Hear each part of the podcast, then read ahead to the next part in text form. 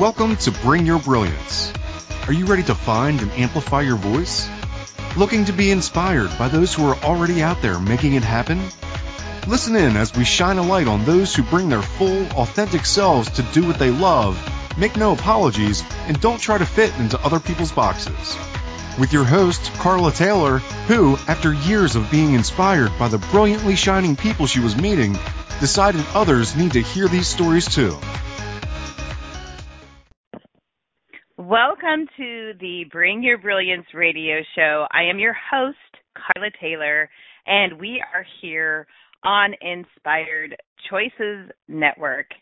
And today we are going to be talking to an incredibly special guest, and his name is Mark Metry. And if you haven't heard of him, you absolutely should. He is the host of a very well known podcast called Humans 2.0. And I am so excited. I've also been connecting with him and seeing him on LinkedIn for quite some time now. He's got a huge following there. He produces so much great content on LinkedIn, on his podcast, as well as all the other things that he's been doing lately. And I am so thrilled to be able to bring him to my listeners and um, help talk about his brilliance and all the things that he's been doing. So today's show is called Screw Being Shy, and that's also the name of his upcoming, or actually it's already out now, book. Yeah. Um, and it's all about managing social anxiety. So, Mark, I'm going to go ahead and read our intro and read a little bit about your bio, and then I'm so excited to get into the conversation with you. So, yeah, my first question to my audience. Yeah, thank you. I, I love that you are here, and I'm so grateful that we were able to work this out. And we'll talk a little bit more about some of the stuff that's going on. First, let me just ask my audience um, Have you or someone you know ever suffered from social anxiety? Are you an introvert and tired of being the quiet person in the back of the room? That is, if you even make it to the room. And do you want to learn how you can screw being shy and be yourself in front of anyone? In this very special Bring Your Brilliance episode, I'm interviewing the one and only Mark Metry. Yes, that Mark Metry, host of the Humans 2.0 podcast, who's overcome his own crippling shyness to become a global top 100 podcaster, TEDx keynote speaker, star of an Amazon Prime documentary series, and has over 50 million views of his content.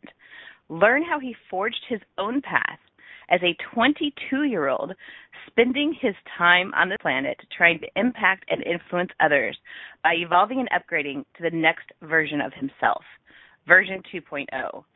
He's going to be sharing with us about his, his new book on mental health and transformation, and it's just come out, and it's called Screw Being Shy How to Manage Social Anxiety and Be Yourself in Front of Anyone.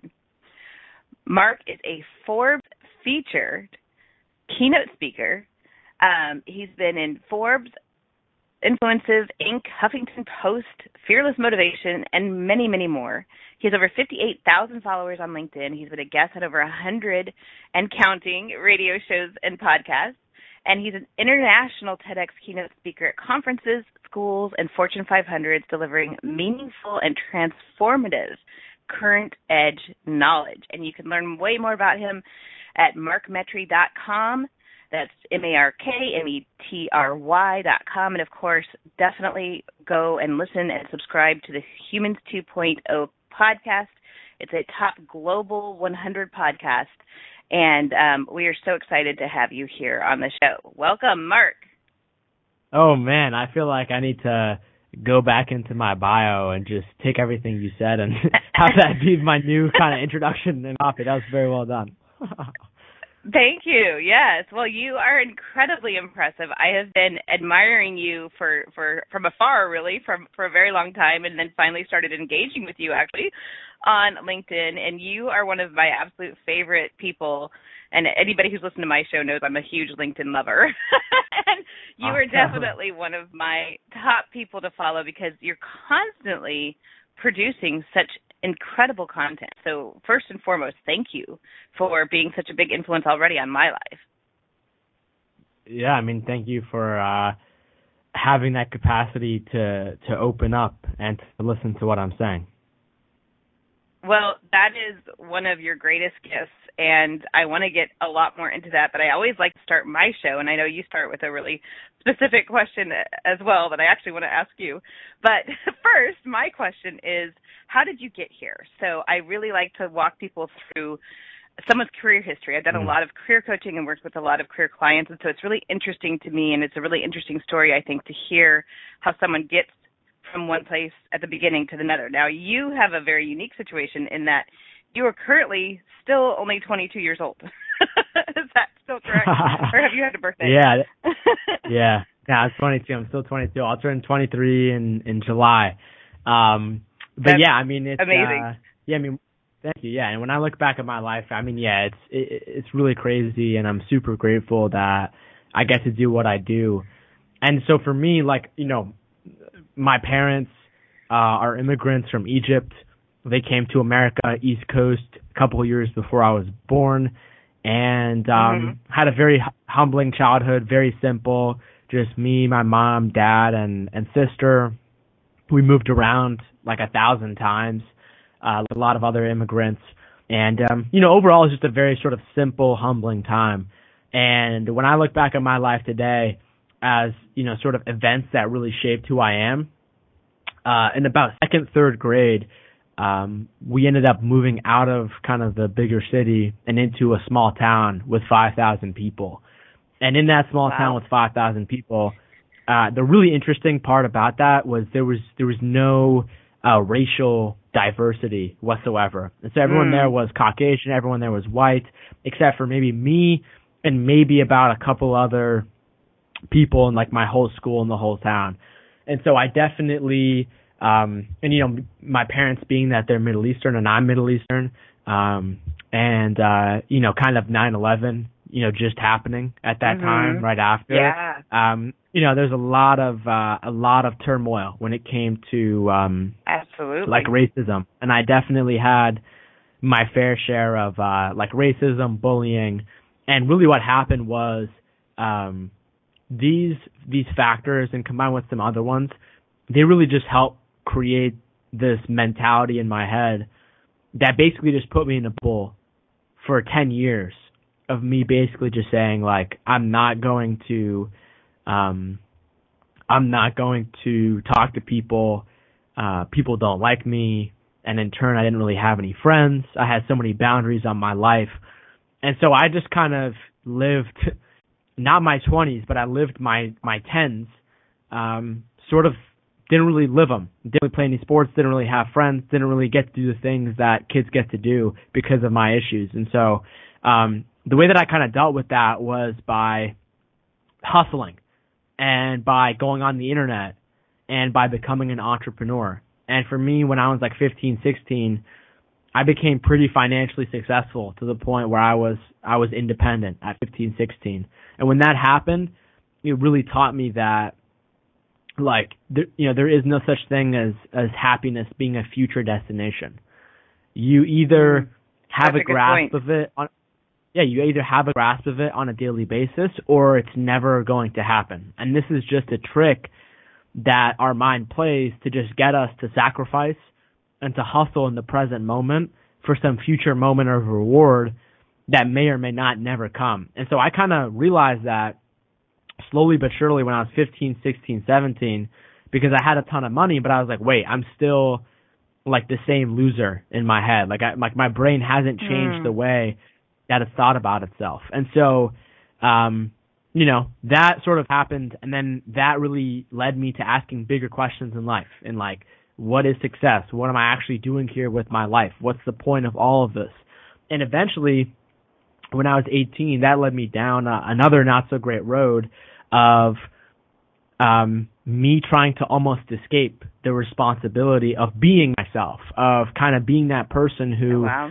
can actually utilize my full potential. And the only way that you escape that voice is by trying to escape yourself in your own head. And so this is a time where I you know, began to, um, you know, experiment with varying things, whether that was drugs, alcohol, um, Netflix.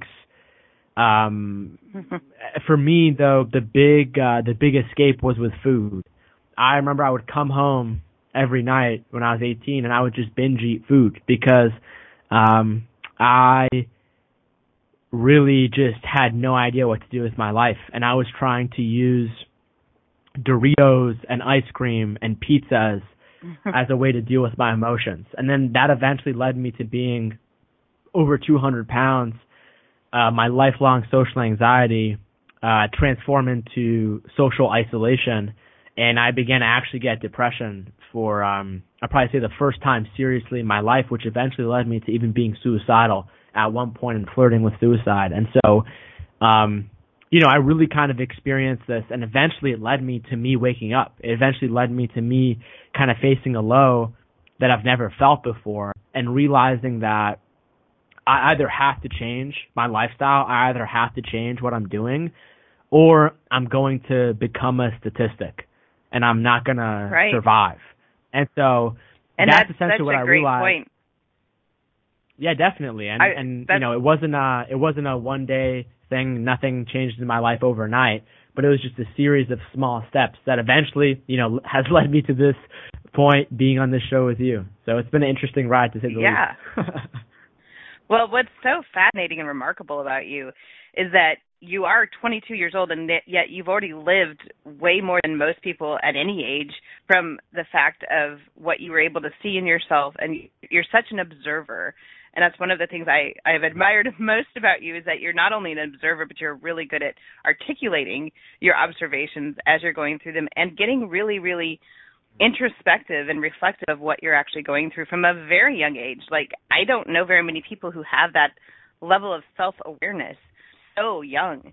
Um, and I do believe that the the you know staying quiet and, and isolating yourself. It's just really interesting that we're actually having this discussion right now in the midst of the social isolation that's being forced upon the world right now with everything yeah. that's going on and you've already lived through that of your own accord and used that time to better yourself which is such a great example for all of us right now to see what you did. You've already led the way. You've already actually done this for yourself at such a young age. And part of me is wondering, like, I actually was also very, very shy as a young person, and I had a very similar. I, you know, I didn't have a 5,000 person town, and in fact, my kids currently go to a 5,500 person high school, which just is kind of blowing my mind for a point of perspective there. But yep. I did have crippling shyness as a child up until age 16. And while I did have a lot of my own awareness and self introspection, I didn't get to the point that you're now at until I was well into my 40s. So how is it that you had that that wherewithal and that awareness for yourself to be able to dig in and do the hard work in such a an accelerated yeah. fashion in your own life? Yeah, it's absolutely it's a great question. So I think first and foremost we we have to back up here and we have to kind of define some of these terms that we're talking about. And so, you know, okay, first and great. foremost, there's a difference between being an introvert and being someone who is shy and has social anxiety. And so, a mm-hmm. definition of the, of an introvert is defined as someone who predominantly spends most of their time focusing on the internal world their feelings, thoughts, and emotions. Mm-hmm. And it's because of that why you usually get a higher percentage of introverts that do end up developing social anxiety. However, you can be an extrovert and be shy and have social anxiety. And so when you actually look at it, it is totally natural and it's okay to every once in a while be shy. You know, it's a totally natural emotion depending on the environment. If you're maybe doing something for the first time with people you don't know, it's totally okay to be shy for like those first five, ten, ten minutes. However, there are people, this usually starts off at around 10, 11, where they begin developing that behavior. They feel shy in almost every situation that they walk into. And it almost sort of becomes kind of like their default mode of behavior, almost like their personality. And so what happens mm-hmm. is if you are repetitively shy, and some people grow out of this and some people don't grow out of this, then it has a chance of becoming social anxiety. And social anxiety is essentially when your body and your mind have formed this feedback loop that is always going on and you can't actually escape it. And so what'll happen is like you'll start to feel shy, you'll start to feel socially anxious, and you'll start to get thoughts that say like, "Hey, what is this person over here thinking about you? Are they making fun of what you're wearing? Are they making fun of your weight? Um, should I actually say that? Or no, I shouldn't say that because nobody wants to hear me talk because they don't value my opinion. And so you'll get all these thoughts and then you'll start to get socially anxious and your body will, you know, maybe your, um, maybe your, um, uh, maybe your forehead starts to sweat. Maybe your armpits start to sweat. Maybe your legs start shaking. Maybe your throat clenches and tightens up. Maybe your mind starts racing. And when you do have to talk, you don't know what to say. And so if that happens, then a lot of the times what ends up happening is you'll walk into an environment, someone who ends up developing social anxiety, and they may not even be anxious. They may not even be shy. However, because it's happened for so long, their body will now automatically begin to send them the symptoms and what it looks like to be shy and to have those sort of bodily responses of looking down and your heartbeat going. And in turn, that will make your mind anxious and you'll actually start to feel like you are shy and socially anxious. And so people can get stuck almost in like this trap. And something I talk about yeah. in my book is like the the worst prison for uh for anyone is the mind because you don't know mm. where the jail cell starts and where it begins. And so I was literally stuck in this trap for almost 10 years of my life. And yet, you know, I don't necessarily think I'm the smartest person or the most talented or, or whatever. I just think I'm totally normal, but I definitely think I have potential. And I was finally able to kind of access my potential once I kind of understood this and began to actually become myself. And the other side of this and why this is a big problem is because most of the world, quite frankly, doesn't really understand the differences between being an introvert and being shy and someone who likes mm. being in the quiet and uninterrupted versus someone who is actually doing that not because they want to, but because their brain is telling them uh, to do that. And so, you know, this this has a lot of disservice. And you know, you mentioned social isolation, and I mean, social isolation is worse for you than smoking eight to ten cigarettes a day for your physical health. And so, mm. when you actually look at the data, social anxiety is heavily correlated with not just social isolation, but also uh, substance abuse.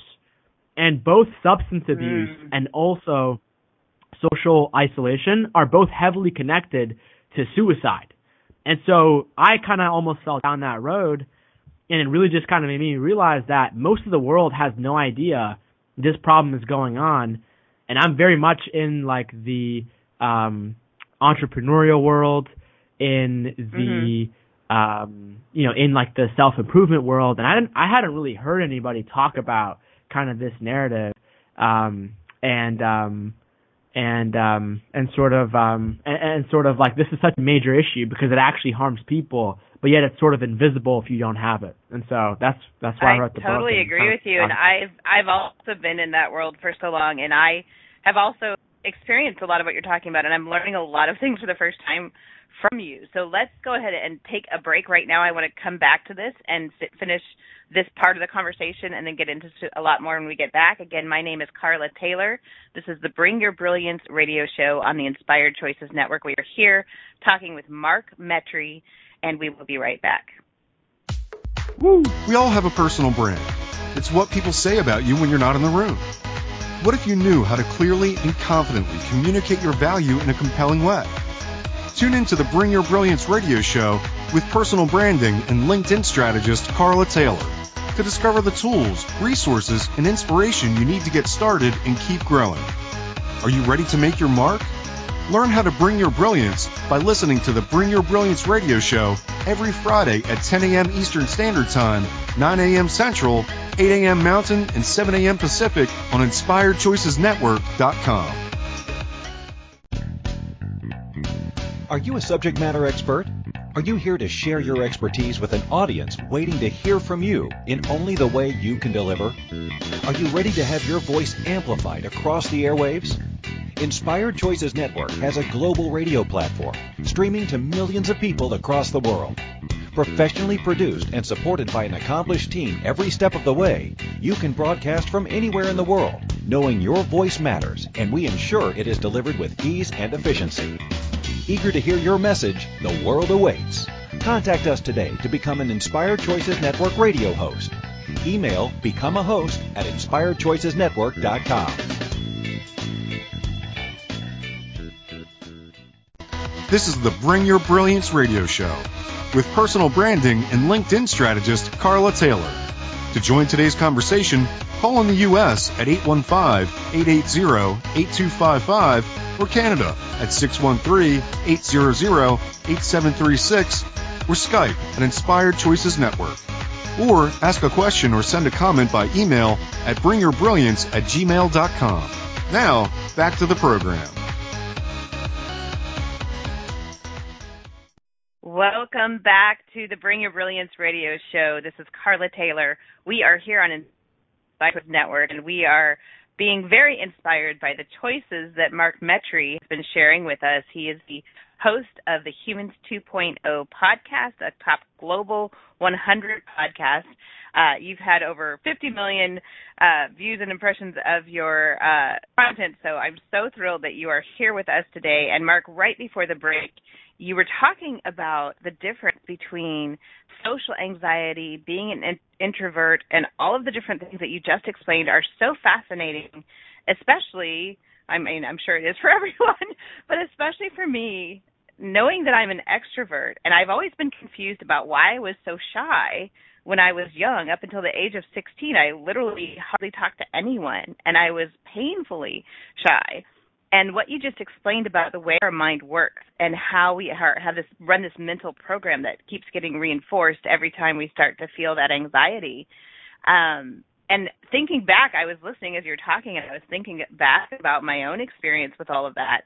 And i grew up with a sister who was just a year ahead of me in school and she had been bullied by a neighbor at a very young age and then she kind of turned that to me and constantly reinforced to me that everybody else in the world was laughing at me or just made me feel like no one could possibly like who I was. And I'm finally understanding now from what you even just said that that anxiety produce, producing uh, voice that eventually became my own voice in my head is exactly what was keeping me in that prison you just described. Yeah, I mean it's. Uh, I mean I think at the, I think the reality is is like I when I was doing my research about social anxiety in general and about like you know mm-hmm. how confident you are and and how you can speak up and all that stuff. Um, you know I was sort of baffled by the amount of people who are writing books or articles that quite frankly just talk about the sort of surface level of like, hey, here are five t- five tips on how to network better, or here here are five uh, ways to build your confidence better. And I think all those can be fine, but I think you need to get to the root cause at the end of the day. And right. so, yeah, a major part of that has to do with how sort of our brains formed in the earlier part of our lives. And a, a major aspect, and I talk about this in the book, is that um, being shy is actually a coping response to psychological trauma.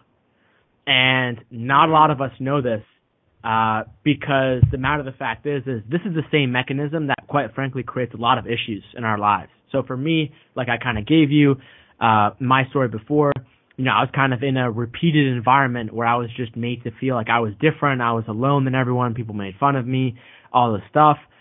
And then for other people, that could be something different. And so when that happened to me, you know, my brain was like, man, we got to find a way to protect ourselves because that was really painful. And so, mm-hmm. you know, you then get into, um, you know, you then get into how to build a defense mechanism. And so you essentially, you know, and this looks this looks different for other people. So for example, I mean, for some people, it's like their traumatic experience was, you know, their dad was an alcoholic and he he beat them, mm-hmm. and so their response to that was, hey, I gotta get I gotta get super physically strong, and go to the gym every day so that nobody can hurt me again.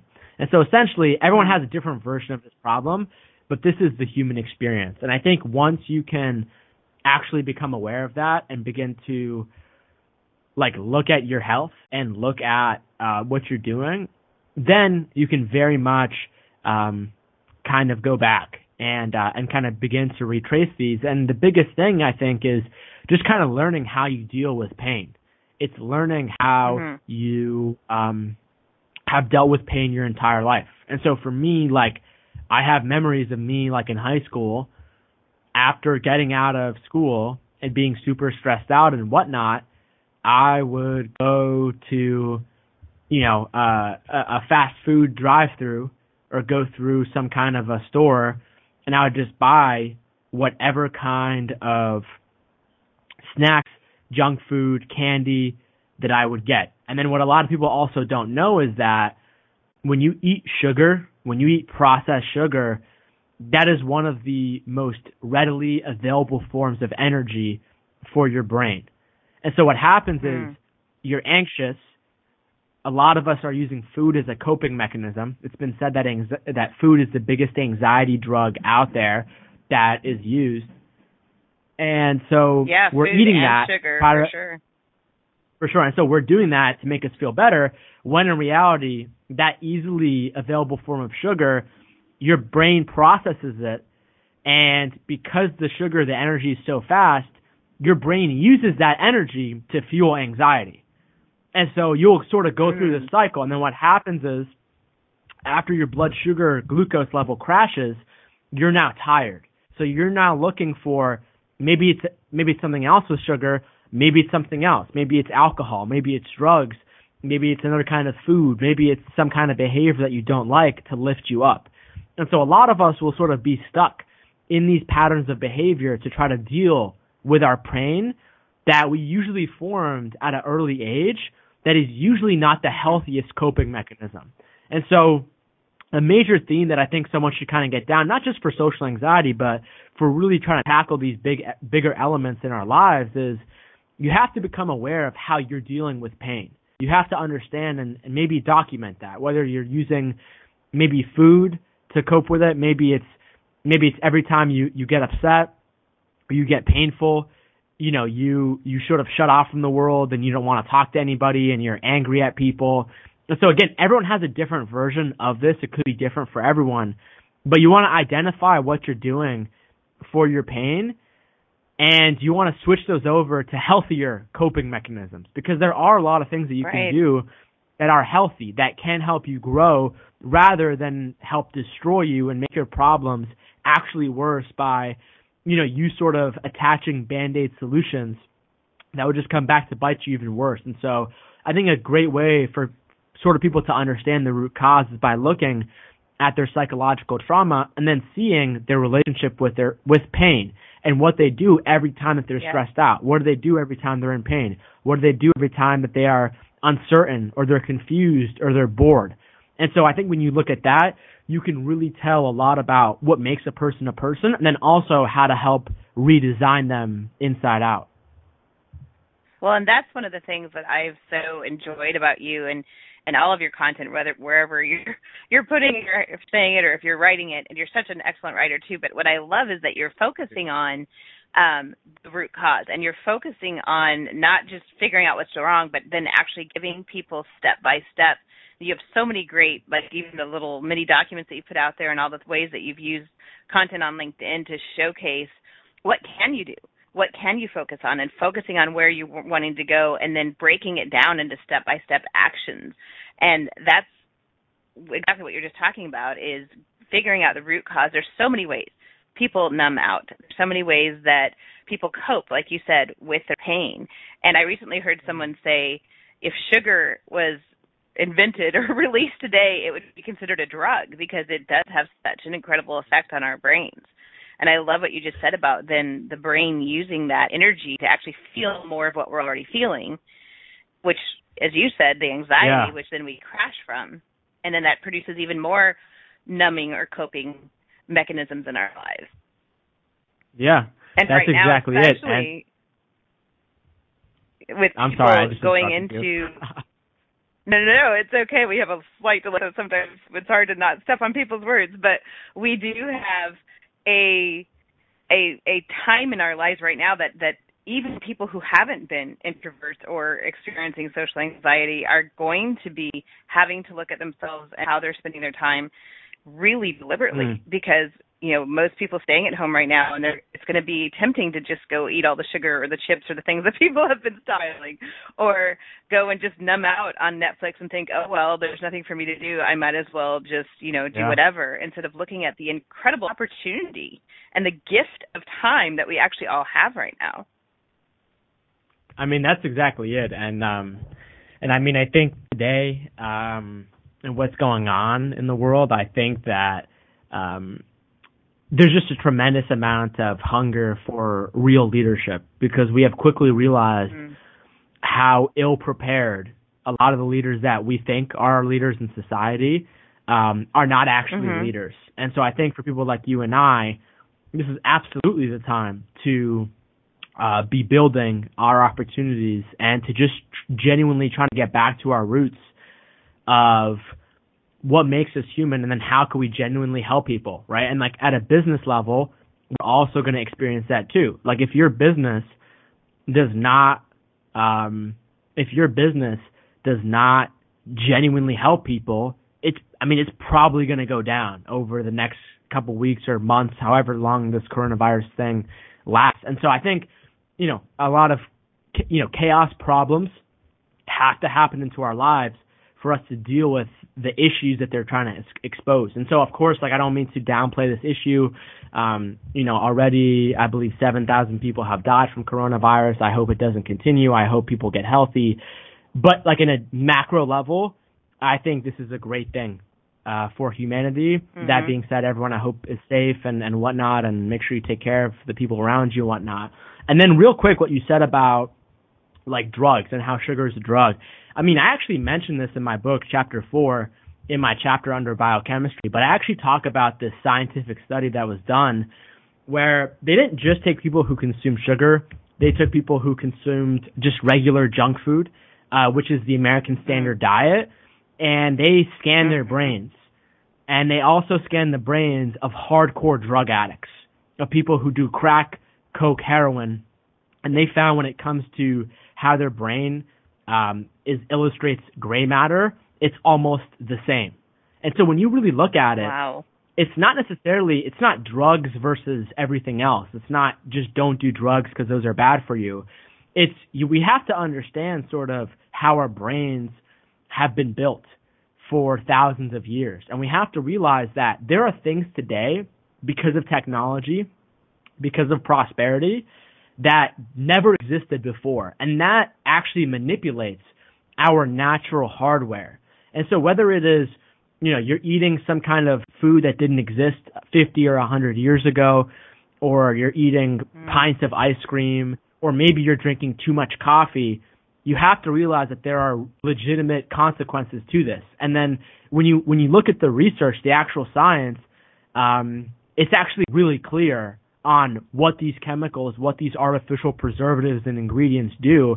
And, you know, a, a big thing that I want to say is like, a lot of people think that being obese is a moral issue or it's an issue of, oh, you just don't have enough discipline. Oh, it's just you don't have enough willpower.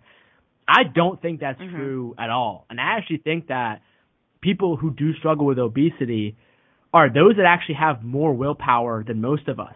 And the matter of the fact is, is mm. you know, I was dumbfounded when I found this in my research. But the matter of the fact is, the reason why, um, you see, you know, uh, most of most of America is reported as obese. If you're obese, you have an exponentially increased chance of developing depression or anxiety. The matter of the fact is, is that people don't stand a chance between their bodies and how our natural hardware has evolved to process like our cravings. When we're bored, we eat. Uh, sometimes we eat too much food.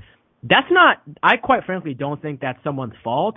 I think that's because the the food that people are um, consuming today is extremely dangerous in the sense of it hijacks your biology. So essentially, mm. billion dollar companies take their money and they hire scientists, they hire gastrologists, people who are in the best in the world, the best marketers, the best branders, and they figure out how do we make the cheapest product that we can sell and when we make it the cheapest product, we fill it up with a ton of fillers. We fill it up with a ton of industrialized oils that when you consume them, they have damaging effects on your body. And in turn, we make them the most addictive. How can we add the exact percentage and ratio of sugar to fat mm-hmm. to fiber to carbohydrates to make this super addicting? And so you have people yeah. going around now that quite frankly don't understand biochemistry, don't actually understand that these companies are investing billions of dollars to you know, I don't think it's some kind of conspiracy theory or anything like that to keep people unhealthy. It's just to increase profits, which is the goal of any kind of business right. in any kind of industry. But it's really hurting people. And for me, when I was yes. obese, for me, when I was facing health issues, um, I quite frankly really wish that somebody had told me that, hey, did you know that statistically speaking, at grocery stores, the aisles in which you have the most mm-hmm. amount of breakdowns from kids crying is the cereal aisle because cereal companies mm-hmm. are, have been known to design their boxes with bright colors, which appeals to each one of our individuals' brain sense of, of color. And there's actually a theory out there that says the reason why human beings uh, have evolved to see with color is because we had to find fruit we had to find sugar up on a tree, and fruit is mm. a bright color. And so scientists know this, and they design their their their boxes with bright red and bright blue. And so when a kid who is probably hungry because they're also in this cycle of eating constant sugar of and constant junk food, mm. their brains literally have like a panic attack and they break down and they say, I want this right now and they start crying. And so there are so mm-hmm. many studies that I talk about in my book that link all these issues from our physical health to our mental health. And you know, personally for me, like I I physically exercise every day. I go to sleep every day for 8 hours. I try to. I try to eat clean 100% of the time. And I do all these things honestly not even because of my physical health, but quite frankly because of my mental health because the science and the research right.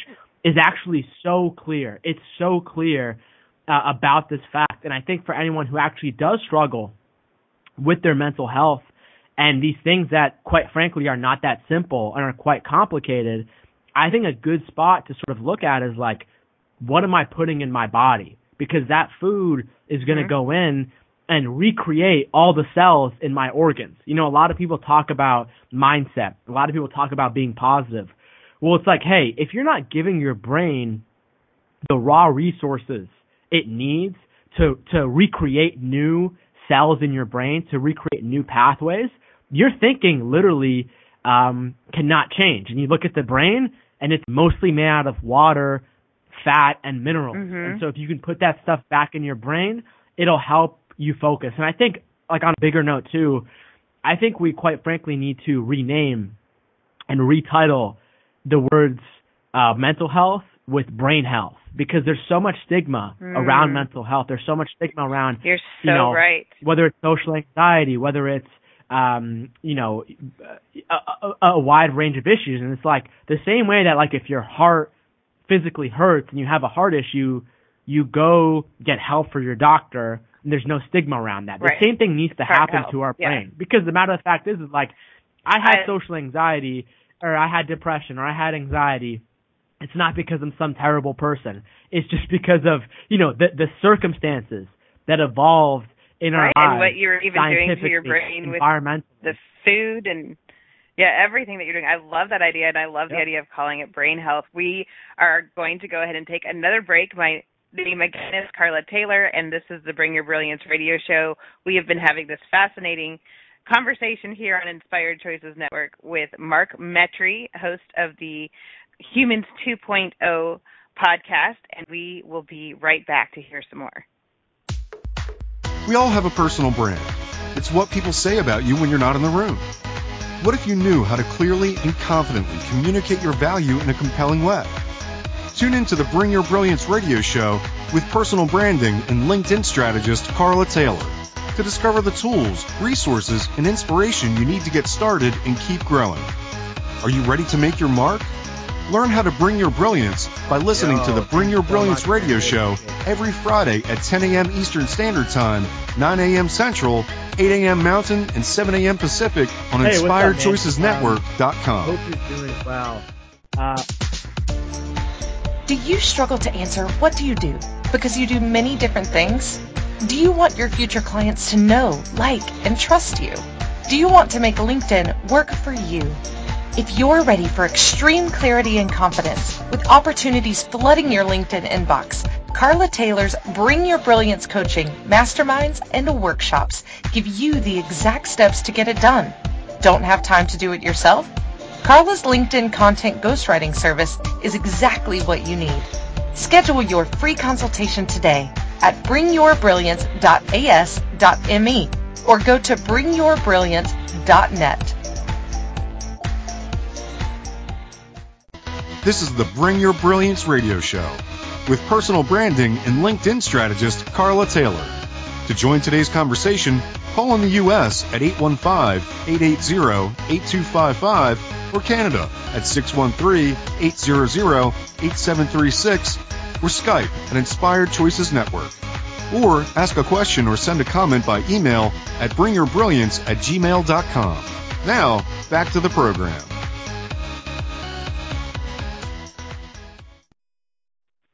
And we are back. Again, my name is Carla Taylor. We are here on the Bring Your Brilliance show and podcast here on Inspired Choice Network. And before we jump back in with our incredibly fascinating conversation, Mark I wanted to give you a head what's coming up with your brilliance. There's going on in the world now. I really want to provide some resources to all of you looking even a little bit introverts and extroverts. And so especially for the extroverts who are maybe not to work from home or working in what feels very isolating um, alone time, I am going to be hosting some collaborative co-working sessions virtually and they will be regularly throughout the week so look for that on bringyourbrilliance.net or you can also follow me on linkedin to find out more and i will also be launching a six week accelerated program to help you and your business work on something that you've been wanting to do. And now that you have the time to do and something that will also produce you income that's focused on helping people that will be recession proof and so we're going to bring small groups together of no more than six people so that we can work really fast and do three two week sprints in this six week mastermind. It's called the bring your brilliance power circle.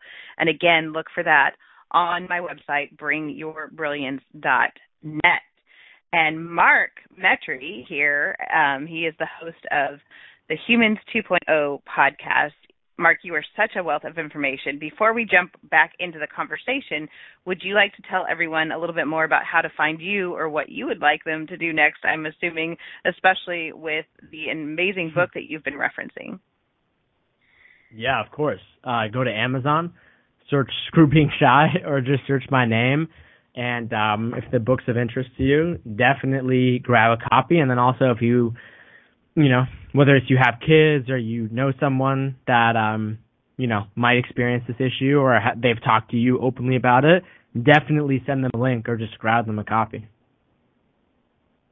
Awesome. Thank you so much. And of course, also subscribe to your podcast, which is Humans 2.0. and it's incredibly great content. You've had some incredible interviews with all sorts of amazing people as well. And like I said, I also so appreciate your daily, often multiple times a day, you're putting out some fantastic content on LinkedIn as well. So for sure, follow Mark Metry, M E T R Y, M A R K, M E T R Y. Um, on LinkedIn as well. So, yes, thank you. And I love what you were saying right before we went to break about changing even the words of how we think about mental health, which has got such a stigma to it, to brain health. And and really looking at the way everything is so interconnected our our physical health our brain health our mm. ways that we're operating in the world i love all the points you've been making about how even our food has been engineered and structured so that we're the most addicted to it. And again, I don't think it's you know evil forces or anything, but it really is all you know it's about profit for these companies who are very purposely mm-hmm. doing that. Same thing with our electronics, and same thing with the apps that keep people yeah. addicted. And even I think you know Netflix binge watching has become such a thing, and there's so many different ways that people are are being marketed to and catered to these addictive things in us that want more. And of course, the people selling it want us to want more. and again, I don't think mm. it's hmm. an evil thing by any means, but it is our human nature that they are um, tapping into. And so when we get really clear on ourselves and what our human response is, and even the I talked about like your kids, like especially now, a lot of us are going to be home with our kids, and I've got triplet teenagers who are 17 years old, and each of them have struggled with their own, um, you know, anxiety and depression and different things that they've been through in their lives already with some trauma that we've had as a family. And so we've been working a lot on that. And they keep telling me, well, mom, it doesn't matter what I eat, even though I actually grew up with like the most nutrition focused mother ever who was having like ground her own wheat and made her own bread and had bean sprouts and all sorts of healthy foods for us growing up before it was even cool. she was organic before organic was a thing. And um but my kids, you know, being teenagers, they've been, you know, out in the world and eating the the chips and the cookies that I kept them away from when they were little. and so now they are telling me it doesn't matter and they're skinny. And you just made the point too about, you know, all of the things that that yeah. have to do with our physical health. But I keep telling them it's more than just being skinny. It's it's about your whole health. Yeah. And so I'd love I'd love it if you would say something directly to them, but even anyone kind of has that mindset that if I if I have a thin body or a you know what seems to be in an in shape right. body, but you're still eating all that junk, what would you say to them? And as particularly where it has to do with what we've been talking about with what we're now going to mm-hmm. call brain health. Yeah, definitely. And so, um, you know, first and foremost, I would say that, um, you know, I have a belief and it's everyone is exactly where they're supposed to be. And so if you are listening to this and you're like, you know, I'm going to keep eating all the pizzas and Doritos I want, you know, you should do whatever you want, but, um, but good luck, you know, and, and I talk about this in my book and I actually say that, um, a lot of skinny people, including myself, we, we kind of think that there can't possibly be a problem with our health because we're skinny. And that just sort of goes back to, you know, the, the toxic model that we had for, for weight and exercise previously. Like for me, I remember growing up and I didn't learn anything about food other than the fact or the supposed fact that is like, if you eat too much food, then you will gain weight and you will um, be fat and so that is so toxic because that's just not the way the world works. And the matter of the fact is, is like someone someone eating unhealthy food that may manifest in their body as obesity. It might manifest for someone else in their body as diabetes. It might manifest as liver disease. It might manifest as ADHD. It might manifest as mental health problems.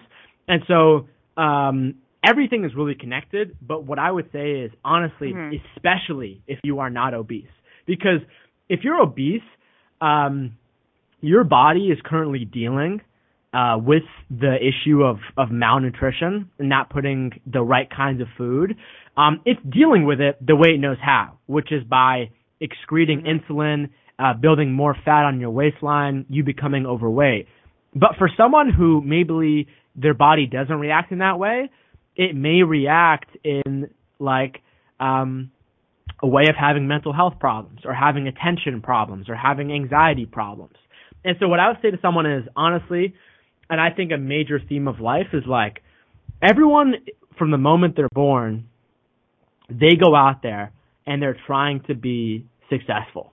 They are trying to be the best that they can based on their own definition, based on whatever's happening in their lives, and be successful. And oftentimes what happens in our lives is we may reach a version of that success. And then we quickly realize that it's quite frankly not the case. And so to that I would say is like a lot of us, we're just living our lives until something breaks, until whatever we have been mm. doing no longer works and now we finally face the repercussions for that. And so for me, you know, I thank God it happened to me when I was 18 and it didn't happen to me, let's say when I was 30. Let's say I, for whatever reason, whether it's my genetics or whatever, let's say I did have an extremely resilient body. And if I didn't do all the changes that I did when I was 30, I mean, I, I could have, um, you know, long lasting issues and diseases that, um, I didn't really have before, or maybe it would have been much harder for me to get out of than the way I did get out of them over right. these last four or five years of my life. And so I thank God that I that that I broke and these issues sort of happened to me because if they didn't, I I still maybe would have been running on that same track. So I'm glad it broke. Right. And honestly, I think until someone experiences that breaking point and not facing success, then they have to sort of backtrack and do right. it. And then when it comes to like a parenting perspective, especially with food, I mean, there's so much to talk about, but real quick, I mean, I'll say like there's a lot of people, there's a lot of health conscious parents that grow up and they, you know, teach their parent, they teach their kids that, you know, eating junk food is bad and all this stuff, and they don't allow mm-hmm. it in mm-hmm. their house or they restrict them. I don't really think that's the best way to do it because that very much creates sort of um the forbidden fruit syndrome the where they will grow up right. never exactly exactly exactly and so i think if you just teach your kids like hey you should eat whatever you want but hey guess what if you eat this entire bag of candy for halloween you're going to get sick and sometimes kids they need right. to get sick and they need to get hurt to then realize and sort of make their own discipline their own independence in their own lives to kind of have like that level of self sufficiency to make their own decisions in life and so I think that's the way to go about it. Yeah. You know, I, there's a lot of parents, a lot of stories of how, you know, eating disorders were formed by, um, like I, I was on a podcast before and the host was telling me that, like, and he, and this guy is, uh, is obese and he was telling me like when he was growing up, his dad would always like remove the plate from him if he was eating too much. And it's just like all these things impact someone's lives and they go on to form eating disorders. And so a major part of that, um, yeah. has to do with teaching your kids good habits around everything, but especially food, because we do that multiple times a day. And it's super important for our physical and mental health. And it's important people understand yes. and form a great relationship with that. Well, and healthy habits is such an important point, and we've only got about a minute left. So I want to ask you really quick this final question, which is usually your first question, but in this context of the fact that you lead by example and you yourself live these healthy habits, and the current situation is very different than it was last week. So currently, Mark, how are you living life on this planet? With one minute left, I'll say that uh, I've been prepping for the last six months, this month in March, and uh, everything in my life has gotten canceled. And so for me, I'm mm. sort of just trying to keep with the same values and priorities that I've always had while trying to come up with uh, a plan B and working overtime while also not stressing myself out. And so, quite frankly, for me, I don't even know. I'm just I'm trying to just go through this. I'm trying to, um, you know, like I said, meet with people's human values, see what people actually need versus what's going to make me money and how I can actually participate in the world. And I know this is only going to bring mm-hmm. us from here because the worst part about, or the best part about rock bottom and struggle is the fact that they get you to a point in your life where you have nothing else to lose. You start off from zero. And when you start off from right. zero, that yes. can get you to do a lot of things that you normally wouldn't do we get focused on being resourceful and even the economy and the recession recessions tend to restore resourcefulness in all of us. And like you said focus on how we're helping others is where we're going to find the most success. So again mark thank you so much for helping all of us sharing your incredible thanks for listening to another episode of bring your brilliance with carla taylor. For the latest updates and info on personal branding please follow and interact with carla taylor on linkedin and be sure to visit www.itstimetoBringIt.com. Join Carla Taylor every Friday at 10 a.m. Eastern Standard Time, 9 a.m. Central, 8 a.m. Mountain, and 7 a.m. Pacific on InspiredChoicesNetwork.com.